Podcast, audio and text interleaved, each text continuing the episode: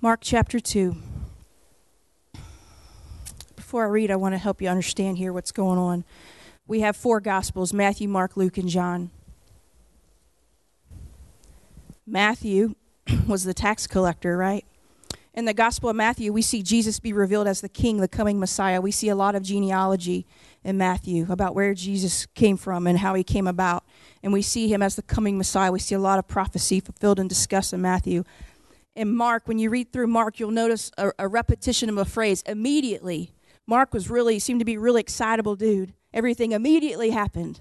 I, I probably like Mark. I like things immediately. All right.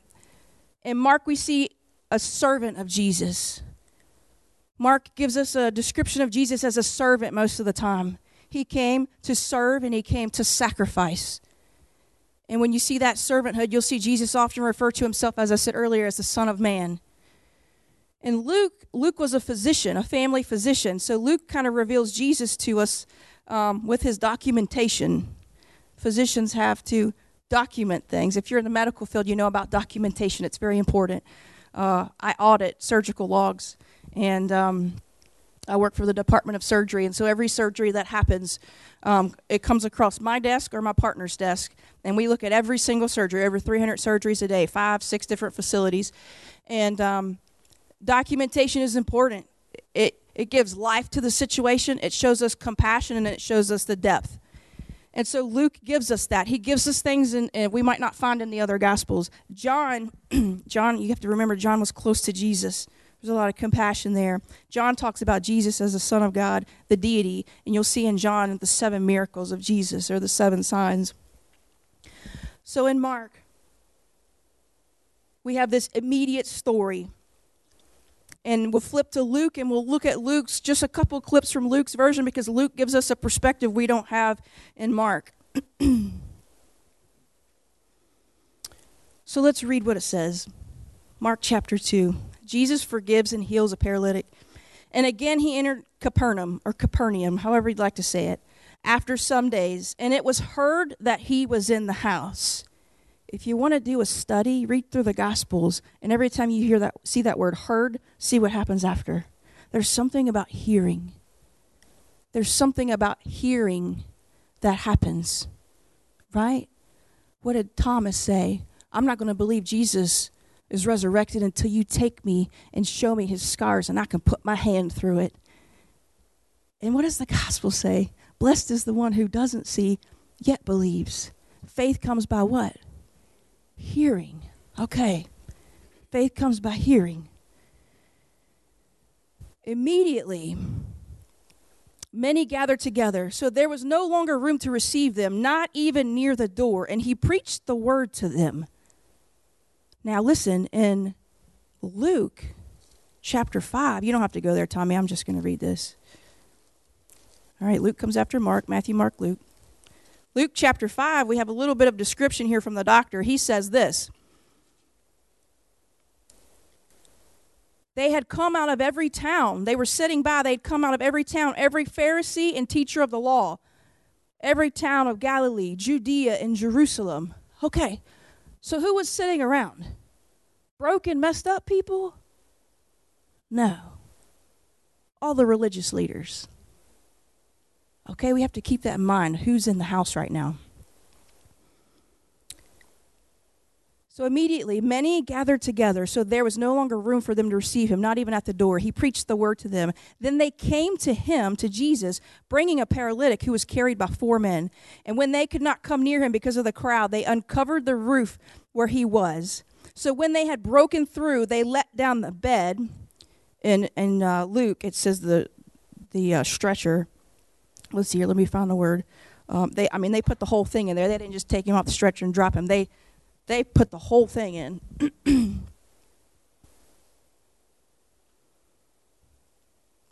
so when they had broken through, they let down the bed on which the paralytic was lying. When Jesus saw their faith, he said to the paralytic, "Your sin, son, your sins are forgiven you." And some of the scribes were sitting there reasoning in their hearts, Why does this man speak blasphemies like this? Who can forgive sins but God alone? Immediately, Jesus perceived in his spirit that they reasoned thus within themselves, and he said to them, Why do you reason about these things in your hearts? It didn't say that he actually heard them talking, he was understanding what they were thinking without them even saying it. So, which is, he said to them, which is easier? He just confronted them on their thoughts. What's easier? To say to this man, Your sins are forgiven, or to say to you, Arise and take up your bed and walk. But that you may know that the Son of Man has power on earth to forgive sins, he said to the paralytic, I say to you, take up your bed and go to your house. Immediately he rose and took up his bed, went out in the presence of them all. They were all amazed and glorified God, saying, We never saw anything like this. So not only did they bring the man into the house, Jesus forgave him of his sins, but he said, To prove to you that I have power on earth, get up and walk. Because they didn't believe that that was possible. Let's pray. Father, this morning, I am nothing without you.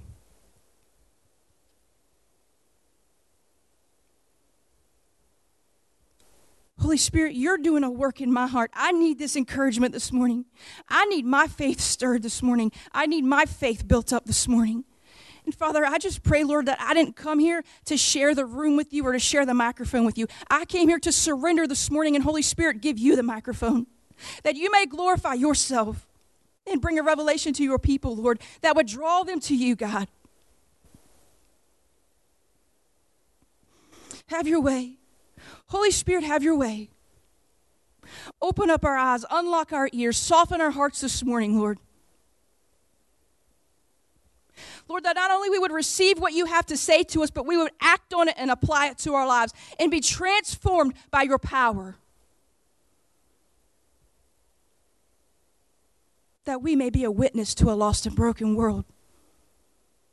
Mm.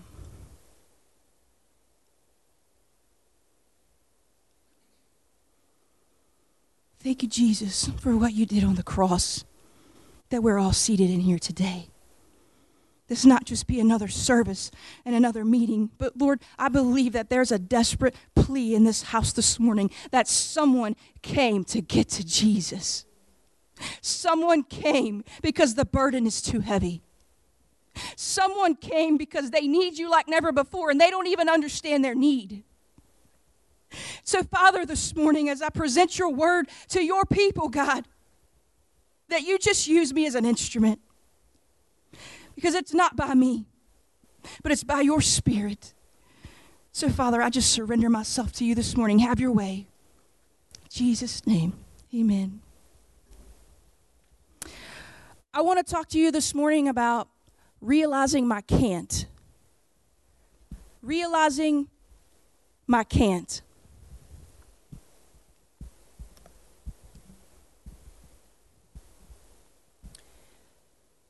We see here in the story, we know that these men went and tore this roof off. Let me give you a little bit of background on the housing in Capernaum. Capernaum is in Palestine, and in those times, here's what it was the houses were made and the roofs were flat. There were stairs that went up the outside of the house to the top of the roof. Often that's a place where they went for whatever dinners, meals, gathering place, okay? So there was some significance there about the homes in this area. The roof was two beams, and it was sewn with reeds and sticks. And then they took clay and mud, and they had a roller, and they would roll the roof, and the sun would bake clay, and it would become hard, like tile. In the, in the book of Mark, or Luke, that's what he says. He says these men ripped the tiles off the roof. Right? Did they really have tile back then? No. The clay was baked so hard, it was like a tile surface. But we also have to understand something. Capernaum at this time was a pretty good neighborhood. Capernaum was probably a high end village. Capernaum was a place where a lot of European settlers came that had a lot of money. This wasn't the ghetto, wasn't the projects. It was a place of prestige. And we're not quite sure if this was actually Jesus' home when he lived with Peter, if this was a place where he was dwelling. A lot of philosophers are referring to this as the place where Jesus lived. He returned to the place. When Jesus began his ministry, he went around the Sea of Galilee, and we, we see the crowds thronging against him and pushing him. And he went away and he went to different cities and different cities. And finally, at some point, Jesus had to come back to Capernaum. And this is one of the places where he's coming back.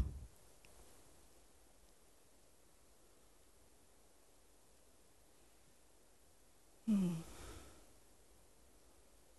I might just have to preach without my notes because it's in my heart, guys.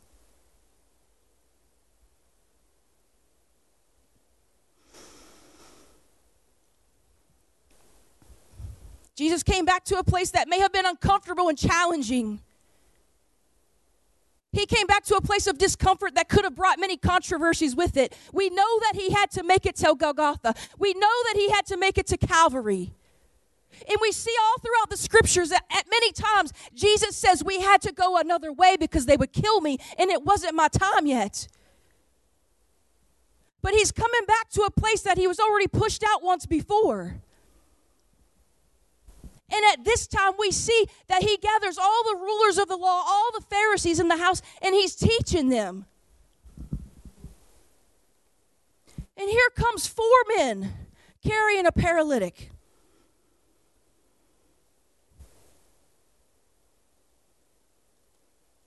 Hmm.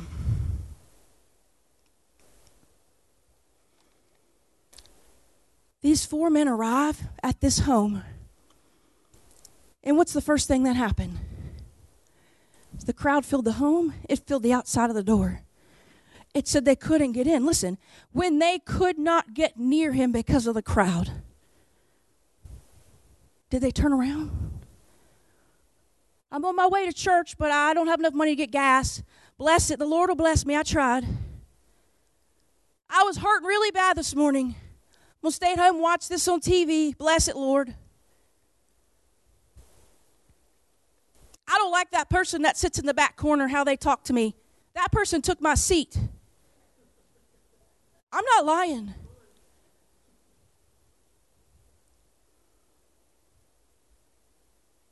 Billy and I went to a church we were on staff at.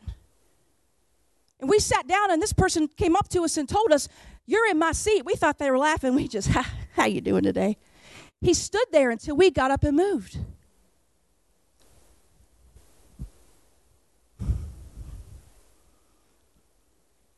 I've been my head today.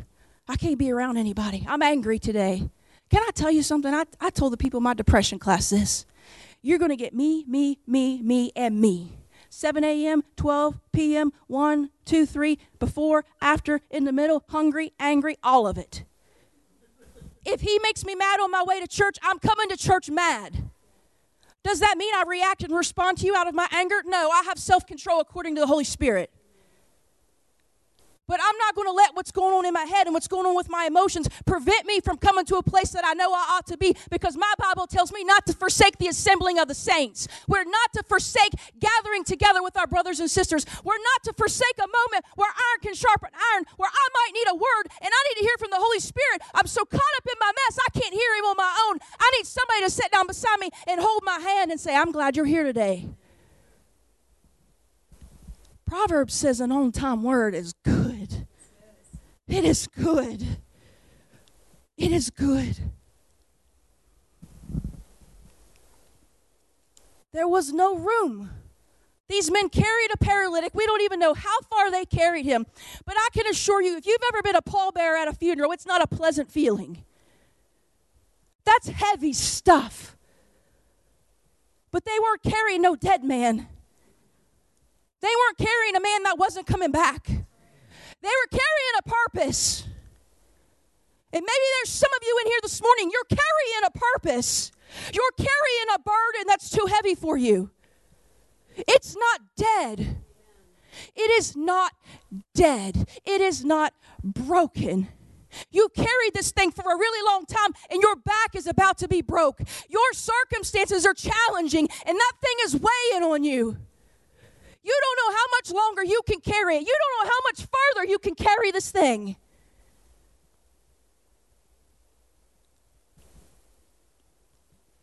Maybe you carried it to church one Sunday. Maybe you carried it to church one Wednesday. Maybe you went to a small group. Maybe you carried it to your pastor. Maybe you carried it to a pastor. You arrive at a place that was full of spiritual religious leaders, and you had this burden that was heavy. And they didn't open the door and say, We see you. Come on in. You had an expectation from someone in leadership in church, and you thought that they ought to see your need. They ought to be moved with compassion if they're full of the Holy Spirit.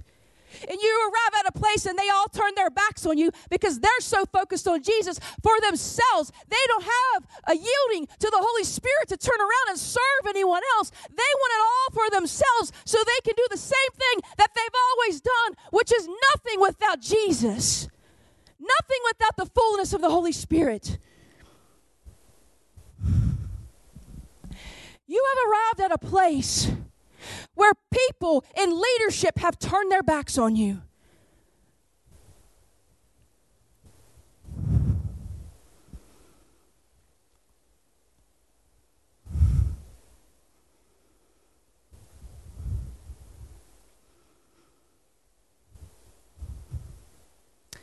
What do we call it? Common courtesy, love. I, don't know. What I don't know word I'm looking for. What do we call it? The man who always opens the door for his wife. The person with a moral conscience that when you see someone struggling, you hold the door for them.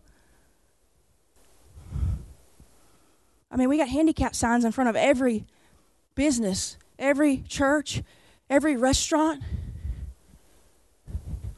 Often, if our hearts are right, we'll make a way for someone who can't help themselves, right? But we have a house full of religious people. They know more scripture than I do. They know more theology than I do.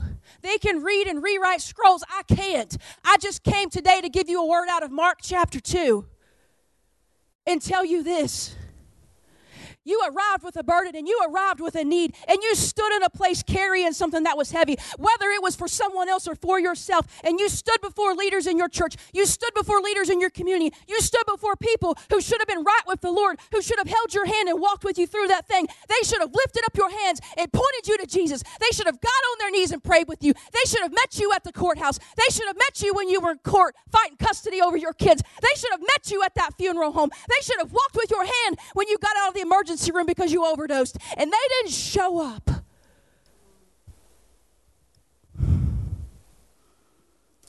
Can I just tell you, on behalf of those men and women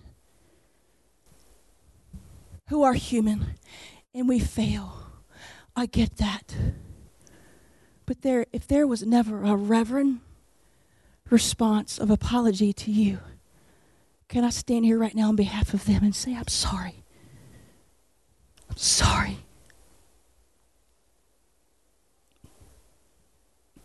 Sorry we didn't see your need. Sorry we didn't show up. Sorry we didn't come through.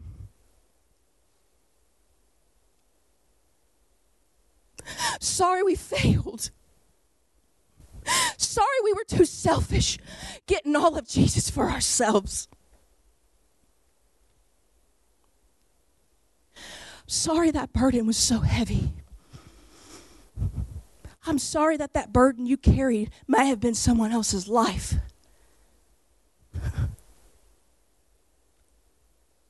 I'm sorry.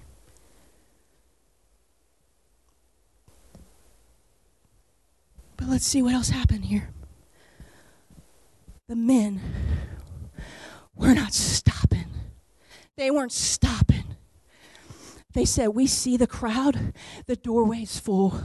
I don't know, but we came to get to Jesus. I came to get to a healer. I came to get to a deliverer. I came with a purpose, and I'm not leaving until I walk in my purpose. They went up to the roof. Now, don't you imagine at some point, someone would have come out and said, what in the world are you doing?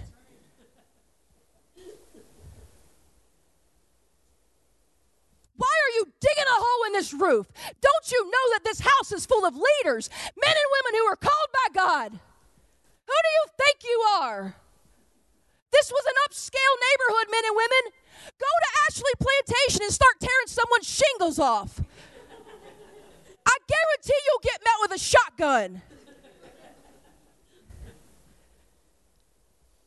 Listen. We did a landscaping project last year at our home. Our backyard was mud when we moved in. We have a nice cement patio. It's about 15 by 12. It's beautiful. We had no grass. We have red clay. So we are giving our dog a bath in the basement every day he goes in and out before he runs to the house. Our basement floors are red. They've yet to be cleaned, and I, at this point, I don't have time. But we did a project. We dug up all the soil. This is our pad. We dug up all the soil from the edge of our home. We made this nice little roundabout. Come around the patio, you know, this little thing. We went over to the edge of our kitchen door, which leads to the sidewalk out to the driveway. We had a shovel and a shovel. We were stupid.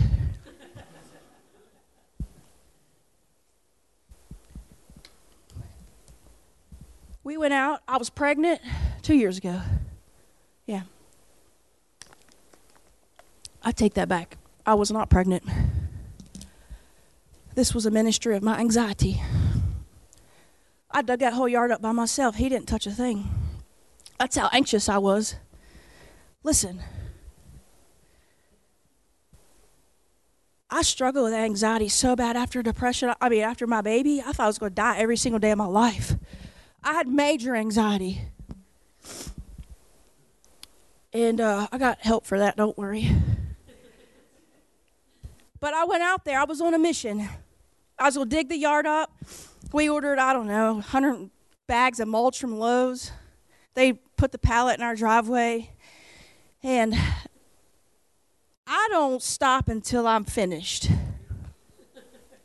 It ain't going to get half done. We're not going to work on this tomorrow. Tomorrow, your girl's going to be in bed. so I began to dig. It was early that morning we started, man. I dug.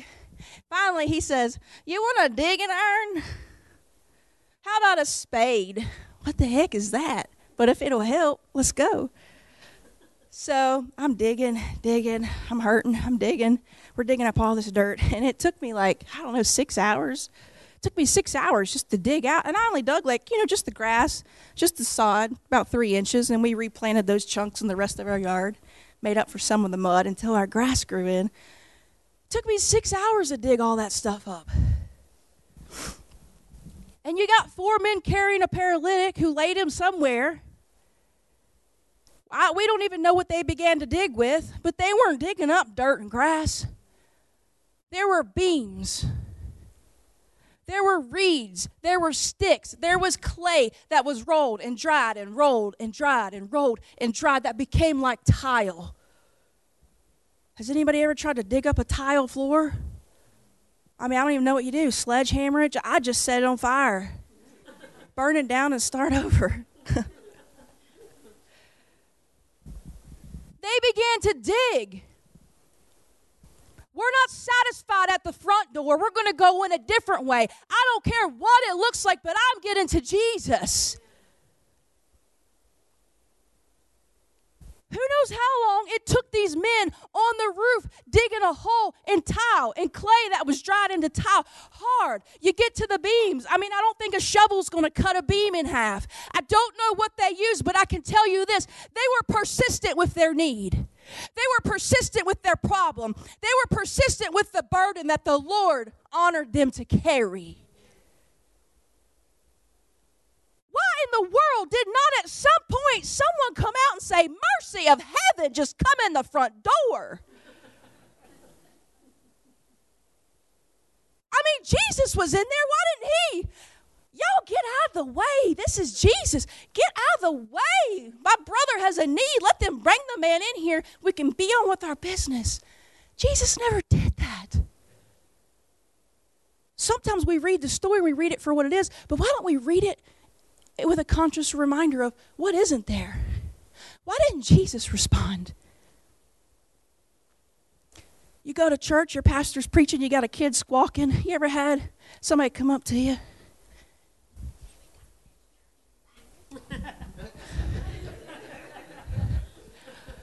I mean, they're interrupting Jesus, and he didn't go out there and say, We got healing ministry over there.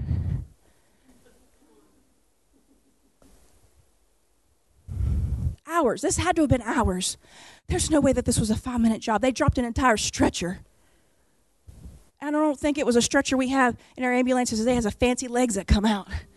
It was probably two sticks and a, cot, a cloth. It was a cot. So there wasn't no fancy dropping the wheels on that thing, man. I don't know if they wrapped the man up, stuck him. We don't know how it happened. We don't have a clear account. But what I could tell you, there was a clear account of that day. There were four men. There were four men who heard about Jesus. Are you the four man? Are you the four man? Who do you need to bring to Jesus? What burden are you carrying for someone else? Heavy. Who in your family needs to be saved? They didn't say that this man was family. Who you drink coffee with at work? Who needs an encounter with Jesus?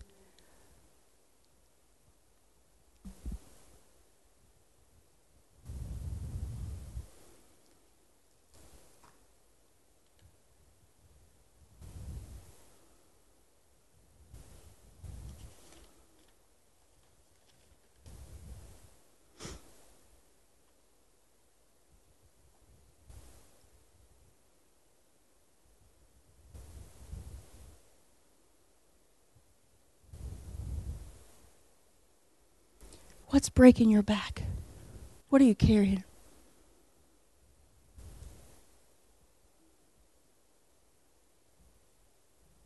If your back's not being broken and you're not carrying something, are you really carrying the glory of the Lord?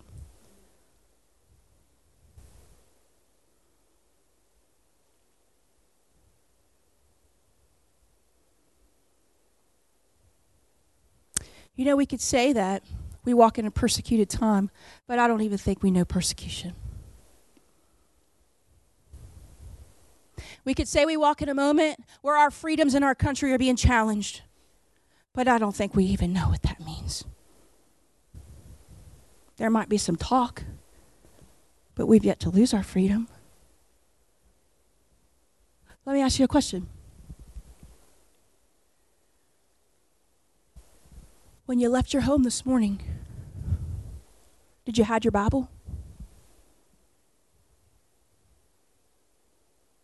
Did you text anyone? Did they know that you were on your way to a gathering place to talk about Jesus? Did you refrain from anyone knowing your whereabouts today?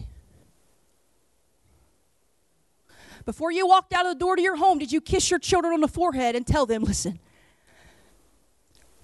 when we walk out of this house today, Mommy and Daddy love you. But there's a chance we could be taken from you. There's a chance if somebody sees that Bible in our car, we could go to jail. There is a chance you may never see us again. When you pulled up to this place today, did you look around for the authorities? Did you look around?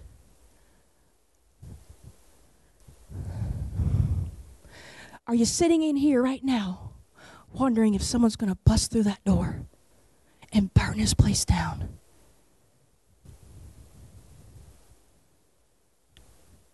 Men and women, we need to wake up. There is a reality of our brothers and sisters who live in communist countries like China did you know that China also has the greatest move of God in the largest churches in our world?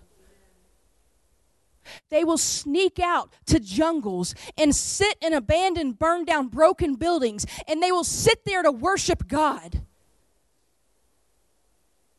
And they will commit their lives to Him, life or death. They pack up all their belongings. They go to this place. I'm going to learn about Jesus. I'm going to serve Jesus. And when I get out of here, if it costs me my life, I came to this place with everything I had. Send me as a martyr, send me as a missionary. I know that I'm not going back. Did you come here this morning with everything in your coffin packed to serve the Lord?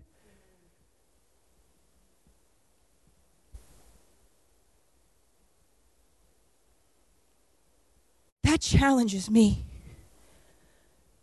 They will sit in rooms in China in complete silence. They all know that they love Jesus, but if they open up their mouths, they'll be beheaded. They sit there in silence.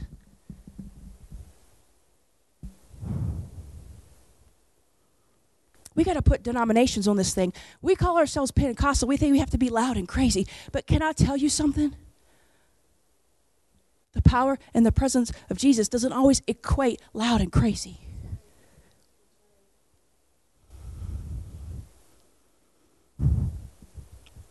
I don't know about you, but I encountered Jesus in my bedroom. I wasn't at church. I wasn't in front of my pastor. I was sitting on my bed with tears rolling down my cheeks, wondering what's going on in my life. How do I get out of the situation I'm in? Lord, if you're really there, do you really hear me? I had an encounter with Jesus in my bedroom.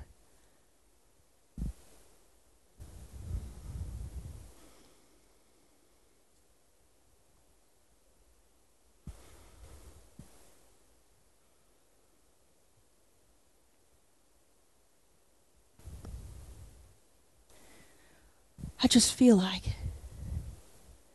there should be more of a persistence on our behalf. There should be more of a will. There should be more of a determination. We can't get but this far. I made it this far. Bless me, Lord. I threw the cigarettes away. I'm good. Lord, so what about gossip? Oh, it's just a prayer meeting, just my prayer partner. Lord, you, you got I'm good right here. You got me this far, I'm good.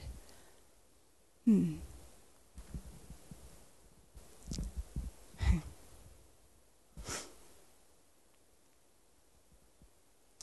Maybe he's saying, whole heart, whole heart at work. Stop being distracted. Give your whole heart. Give your whole heart at work. Stop being distracted. Maybe it's school. Lord calls us to be a good steward. Lord, I went to church, I'm good.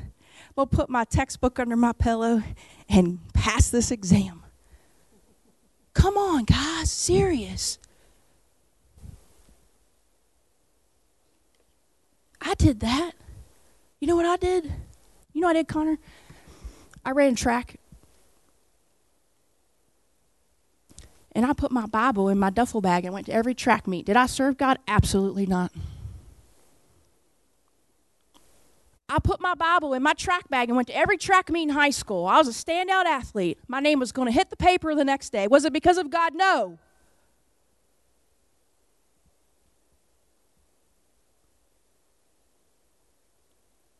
But as long as I had my Bible, there was just something about it that I thought was okay. But my track meets didn't save me. My athletic abilities didn't land me in the throne room one day.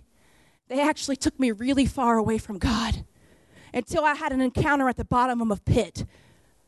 When I'm looking for hope in the bottom of a bottle and I'm finding relationships in the same sex and I'm doing nothing that God has ever called me to do. That's where my athletic abilities got me because they took me so far away, whatever God was calling me to.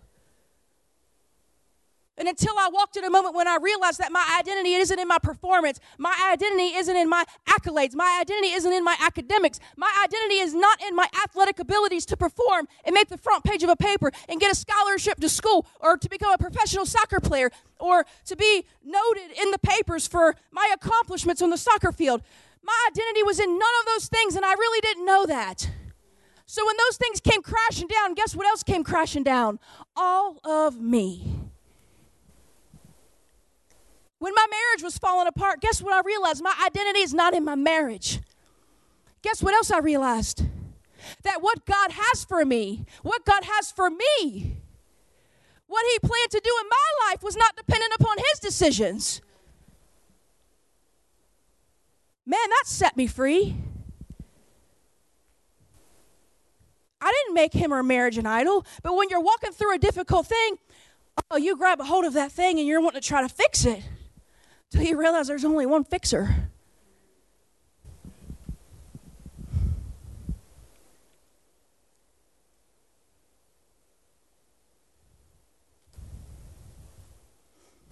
Are you willing to break the back of hell? Are you willing to break the back of hell? You're carrying something that's breaking your back. Maybe you're carrying a person that's breaking your back. Maybe that thing that's on your stretcher is that person who literally is dangling over hell. Are you willing to break the back of hell for that person? Because if you let that burden break your back, guess what? You're going down with them. Well, Christina, I thought the word says, you know, that the Lord is with me and, you know, He won't give me more than I can handle. Somebody tell me where that is. The Lord won't give you more than you can handle. Tell me. What scripture? It says, listen, it says, He will not allow you to be tempted beyond what you can handle. But he tells you that the burdens of this world will crush you. They will crush you because he must be proven greater, not you. He must be proven greater, not you and not me. I have news for you. You're not the superhero in this story, and I'm not either.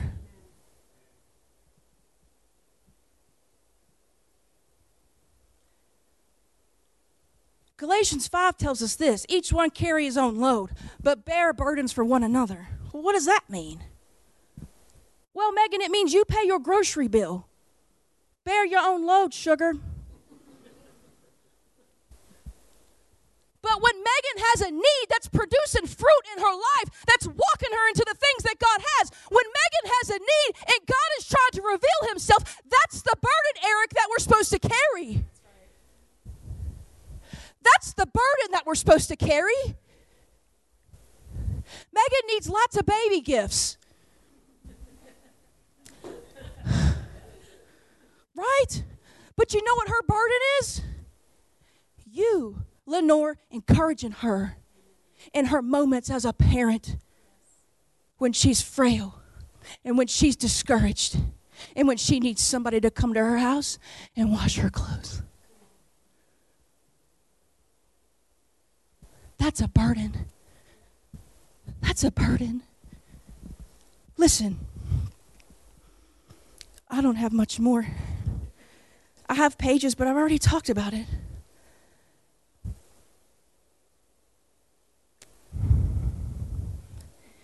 Maybe today you realize this. I realize this. I don't have to come to church to get to Jesus. I didn't come with a shovel today. You didn't either. I didn't, we didn't have to come in here. There's nobody currently right now tearing the roof out. We've already encountered the presence and the glory of the Lord this morning. It wasn't because we banged down a door, knocked out a wall. It's because He, He was the sacrifice that tore the veil. He was the veil that was torn, that we could enter the holy place, that we could have everything that He has commissioned for us to have on behalf of heaven.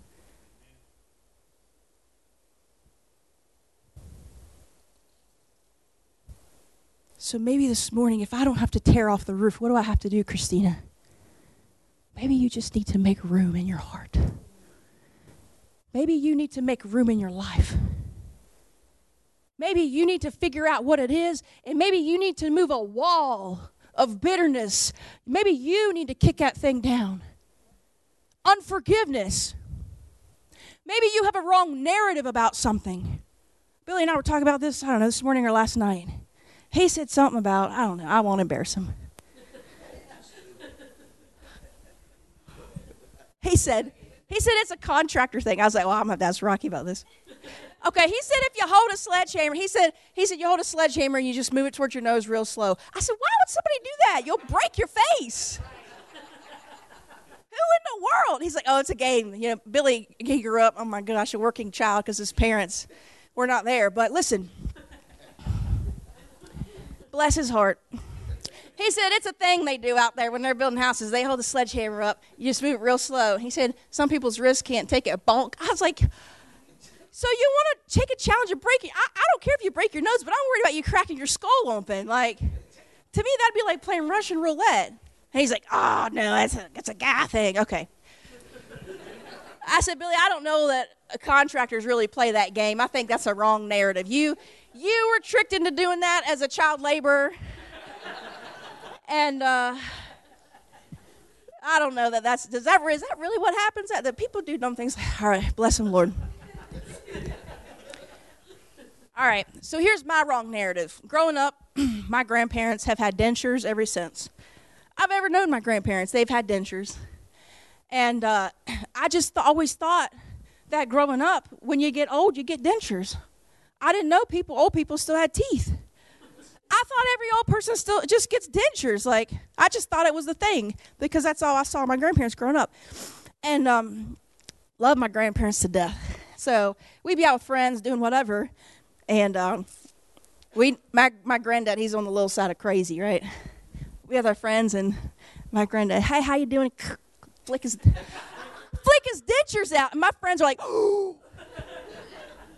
So we were like, hey, granddad, do it, do it again. So, I mean, we'd egg it on, like, hey, granddad, we got some new friends. Me and my grandparents, they came to all of our sporting events. I mean, they really took care of us as kids. And uh, so that was our thing. Granny and my grandma, we'd be going out Ponderosa or wherever. She'd go to the bathroom, pop them out, wash them out, stick them back in. So we didn't even know my grandma had dentures until like kind of older because she was so secretive about it. Now she could pop them things out, Ponderosa, rinse them out, put them back in. You never even know. So my wrong narrative was thinking that everybody has dentures. All old people have dentures, right? But I wonder sometimes if we have wrong narrative about Jesus. Because, see, I think that there was a narrative in this story. It kind of went like this You saved him, you forgave him of his sins. How can you do that? Why didn't you just heal him? Oh, he had sin in his life. So that's why you forgave him first and then healed him. Well, I think that's a wrong narrative. We see in the scriptures where sin in our lives can result in infirmity and affliction. We clearly see that. Man, you got bitterness in your heart. I can guarantee you might have some heart problems. You got some sin in your life that's going to put you in the hospital with some stuff. And you might think it's some stuff, but it really is some stuff going on. But that's not the problem here. That was a wrong narrative. We have our narratives about Jesus wrong. We think if we come and we dance and we do certain things, we'll encounter him. No. But let me tell you something. There is something about the presence of God where we be, better be yielding to the Holy Spirit. And when He says, play that song again, Tommy, we better not miss it. There is something about the presence of the Holy Spirit that we need to be yielding. Every word does matter. Every scripture does matter. Every song does matter. You know what I love the most? We don't have a worship team, but can y'all tell me who leads worship?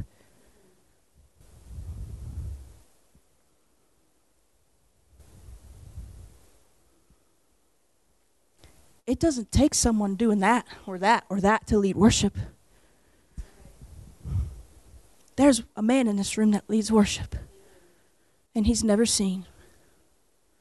His name's Tommy.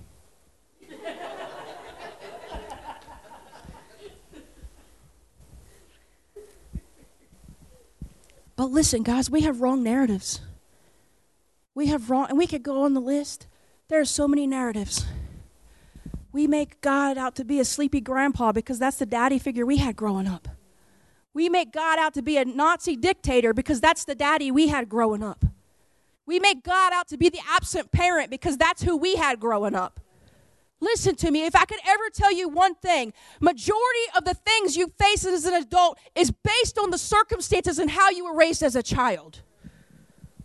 Your environment as a child has more influence on you than the devil.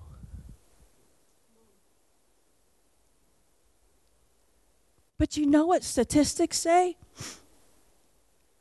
I love this. Because everything comes out of the Word. There's nothing new under the sun, right? And we try to make psychology and sociology and blah, blah, blah, blah, blah. All these, woo, man, we have this. No, it all came from right here. You just took it, made it in your own words, twisted it around. Some of it might be okay. It all came from this. But you know what they say? They say this. They say, you got an alcoholic daddy, you're likely to grow up with an alcohol problem. You're likely to grow up and have depression or anxiety or lots of problems, whatever, okay? You grow up in, you know, this kind of situation like you're genetically dispositioned to have problems based on the genealogy of your family. Can I tell you something?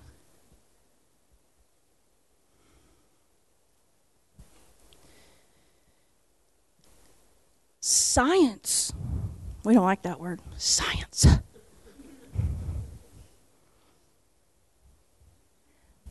This is what science is now saying. Neuroscientist says this. Psychology is now saying this. 95% of your problems in adulthood are not because of your genetics. They're based on your environment and how you grew up. So if you're going to come to me and talk to me and say, I'm just like my daddy, I'm going to say, Yes, you are, girl. Don't come to me and say, I struggle with that. Just like my mom. Just like, no, no, no. Remember that mirror we had up here last week? You struggle with that maybe because you have the wrong narrative of that. And you just need to get into some presence of some people who might can point you in the right direction and say, that's not okay, but this is. What you're doing, let me tell you a little bit about it. I'm not trying to call you out and condemn you. What I'm trying to tell you is that there's a different way to do this thing. You learned this over here from this situation that wasn't okay, but this is really how we do it. Okay? 95%. That's crazy. That means that this is infallible. Not that I needed a scientific quote to tell you that this is infallible, but this is infallible. It says that He will give you everything you need to know to change your generation based on your choices. Read it. Second Peter. Read it. So these men put the paralytic down in front of Jesus, and he says this By their faith, I forgive you of your sins. Who are we dropping before Jesus? Who are we dropping before Jesus? Who are you dropping it before Jesus in your prayer closet, Lisa? Who are we dropping before Jesus? There's a significance to that. There's a significance about getting people to Jesus. I don't need them to come to my church. I don't need them to come to my outreach. I don't need them to come to understanding depression. I don't need somebody to meet me here on a Wednesday night for a special counseling session. I need to get somebody to Jesus. And I got news for you, men and women. He was the veil that was torn. You get in your prayer closet and you get them to Jesus.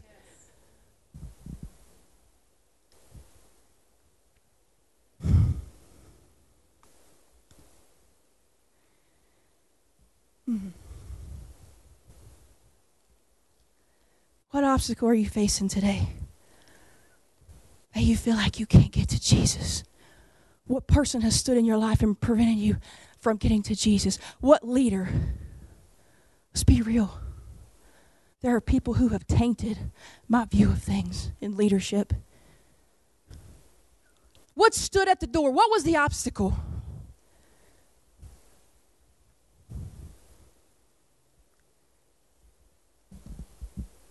Tommy, you can just play some instrumental music. That'd be great.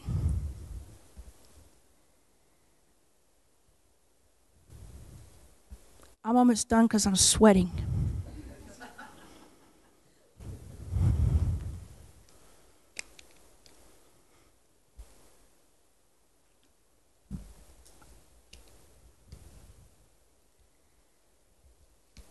Listen,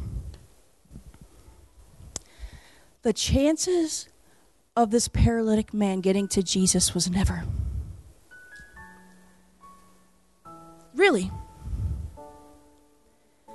If you're at home dying from a heart attack and there's no such thing as a rescue squad, what are your chances?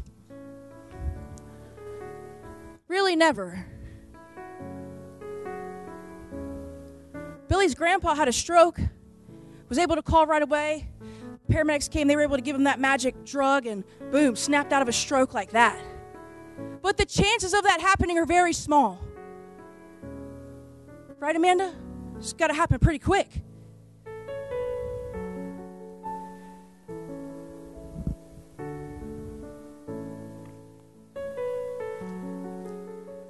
What are your chances of getting your situation to Jesus? What's the burden that you're bearing?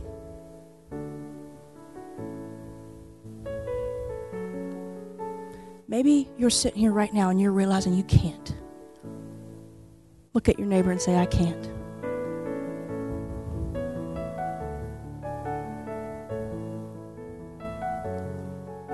Because you know the paralytic couldn't. And they carried him and carried him and carried him. And I can imagine there might have been blisters on their shoulders. They were hurting, they were tired. Maybe it was a hot day. He couldn't get there, but they were going to bear his cant. They were bearing his cant. And they get to the house, and what happened? They couldn't.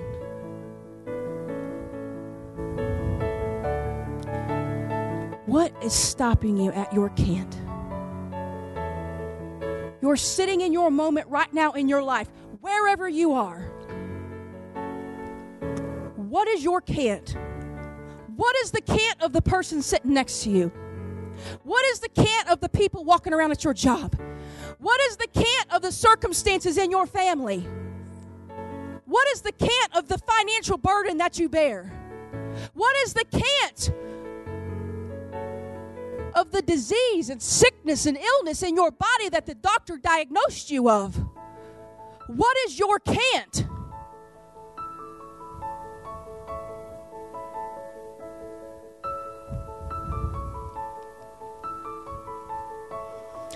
When it might cost me something, what am I willing to do to get to Jesus? I'm quite certain that they called those men fools for tearing the roof off don't think they called the homeowners insurance, but I can tell you this if homeowners would have shown up, some men would have ended up in jail. What are you willing to do? It might cost you something. It might cost you something. What are you willing to do to get to Jesus? What are you willing to do to grab that person by the arm and get them to Jesus? At the same time, what have you got to lose? What have you got to lose? Listen, 1 Timothy 6 7. Does anybody know that off the top of your head? Let me help you out. You came into this world with nothing. You will leave with nothing.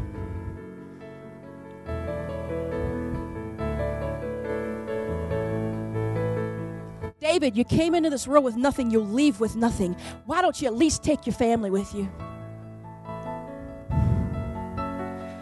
Hannah, why don't you take your friends with you? Nothing else is going to heaven except people.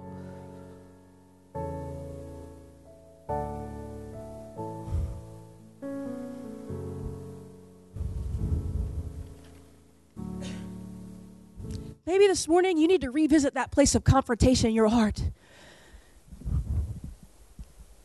You need to revisit that place of pain, that place of hurt, that place of resistance. That place where it was uncomfortable. You need to come back to that place because God wants to do something right there. He doesn't care who's around, He doesn't care how many Pharisees are in the room. He is here for you and me this morning. I came with a need this morning. I came for Him this morning. Maybe we begin to put walls up around our heart. Our heart has become hardened. Like I just said, we didn't come here to tear off the roof, but man, you have to make room in your heart in your life today. Maybe you need to tear off your roof. Can I tell you something? I believe with everything in me that the Holy Spirit is tearing down walls right now. He's opening up hearts. The scripture tells us that He takes your heart of stone and He turns it into a heart of flesh.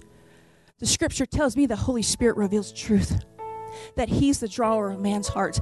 I believe with everything in me this morning, the Holy Spirit is drawing your heart, tearing down walls, making you flesh so He can minister to you and He can minister to me. The Holy Spirit, what He's doing this morning, there's some dry bones that are coming back to life. They're coming back to life. There's a sound. There's a sound. There's a knocking. There's a moving. There's a bending. And there's a sound. There's got to be a sound when there's life.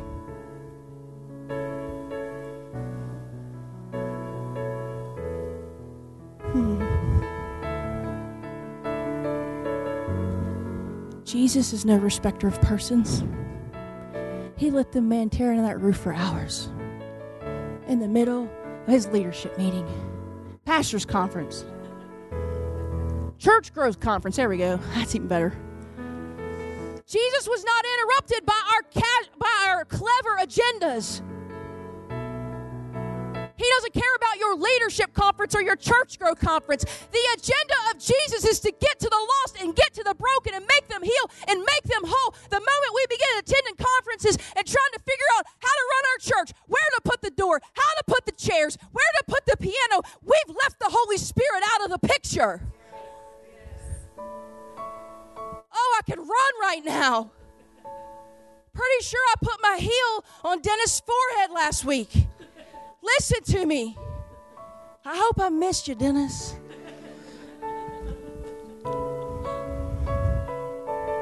There might be some people in your way. There might have been some leaders in your way. But I got news for you. There's another door. There is another door. And if you're not welcome there, go somewhere else. Because there is nothing, no criteria to get to Jesus. He is no respecter of persons.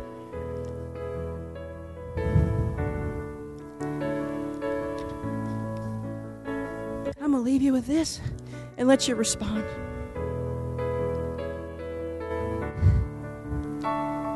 Oh, Holy Spirit, give me strength.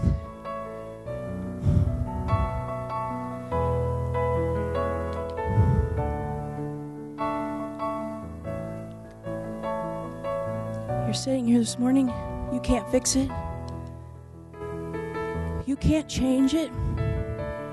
You can't control it. Maybe you didn't cause it. Who or what is your can't? What is the can't of the burden you're carrying? What is the can't of the person you've been crying out for? What is that can't? What is the can't of your marriage? What's the can't of your children? What's the can't of your mother and father? What's the can't of your brother and sister? What is their can't this morning? What is the can't?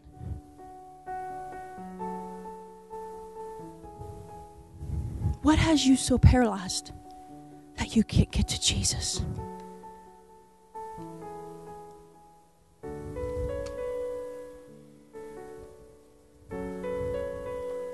What is it?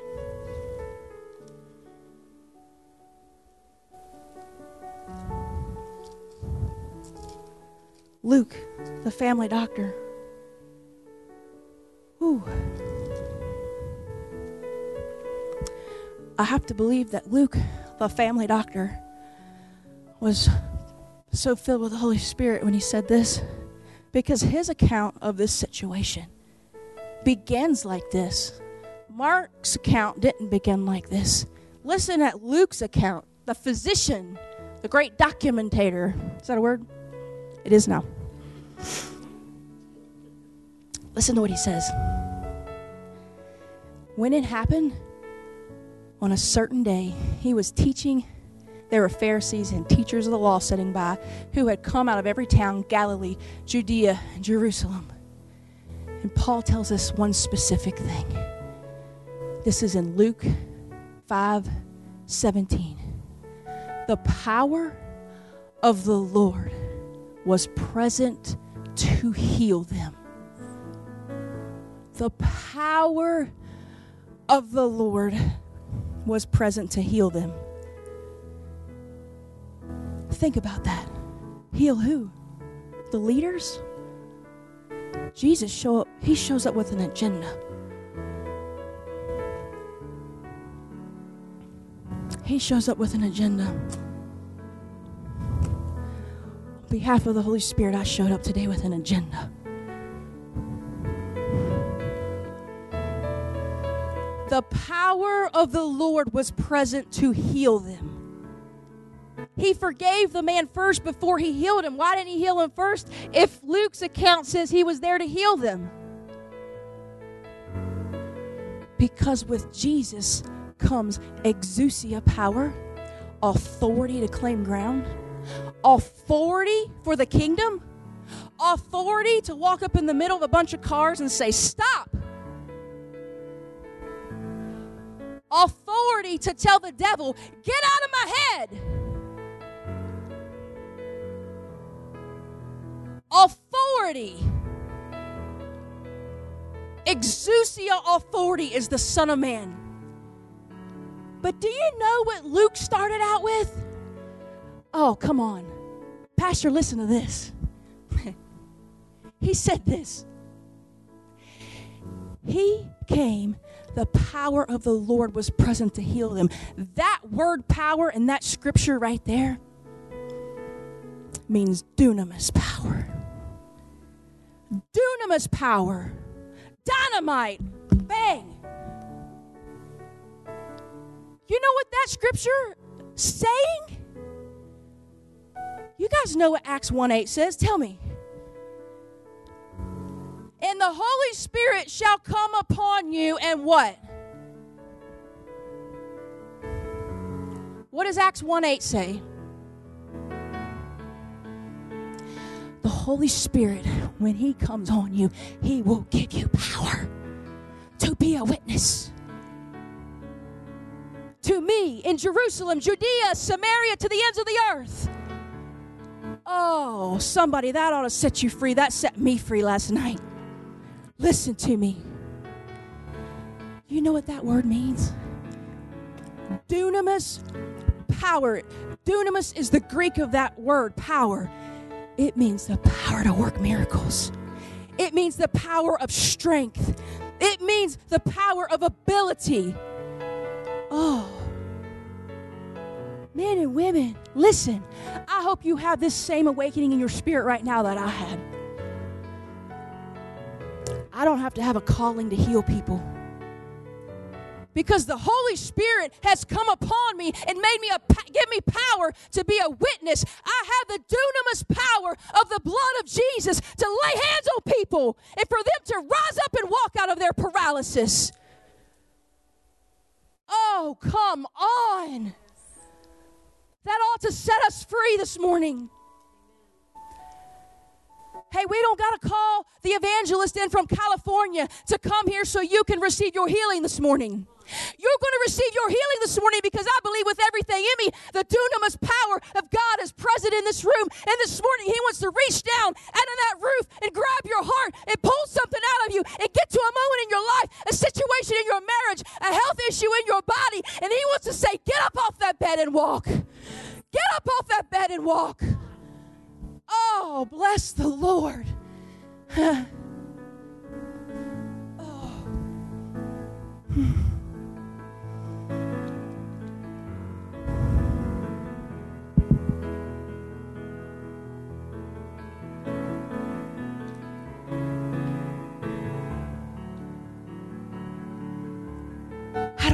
anything left.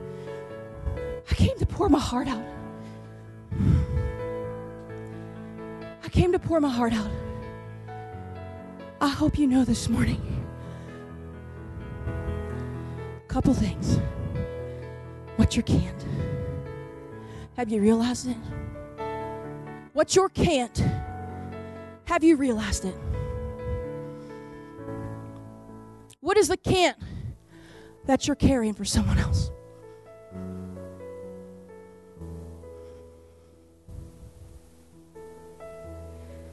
What has paralyzed you from being the sound of dry bones coming to life? What has paralyzed you? What's paralyzing your marriage? What is the can't of your children? What is your can't? What is your can't?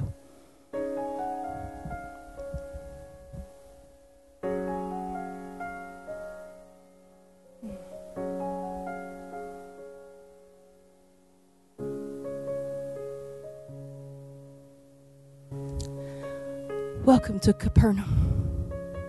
Jesus is in the house. Jesus is in the house. Maybe you need to hear that again. They heard that Jesus was in the house.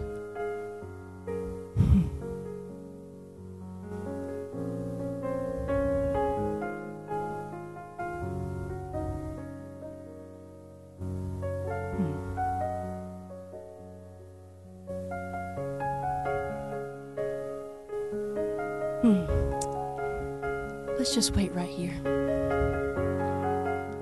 Holy Spirit's here. He's dealing with your hearts right now. He's dealing with my heart.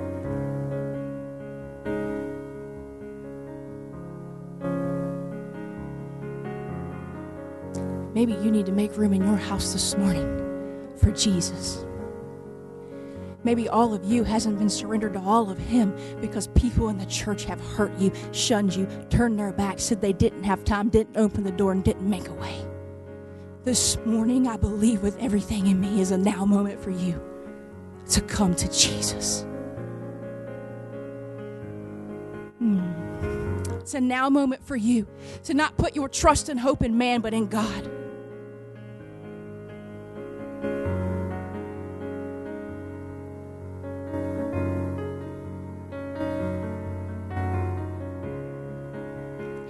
Promise you this on my behalf, and I think I could speak on behalf of Pastor.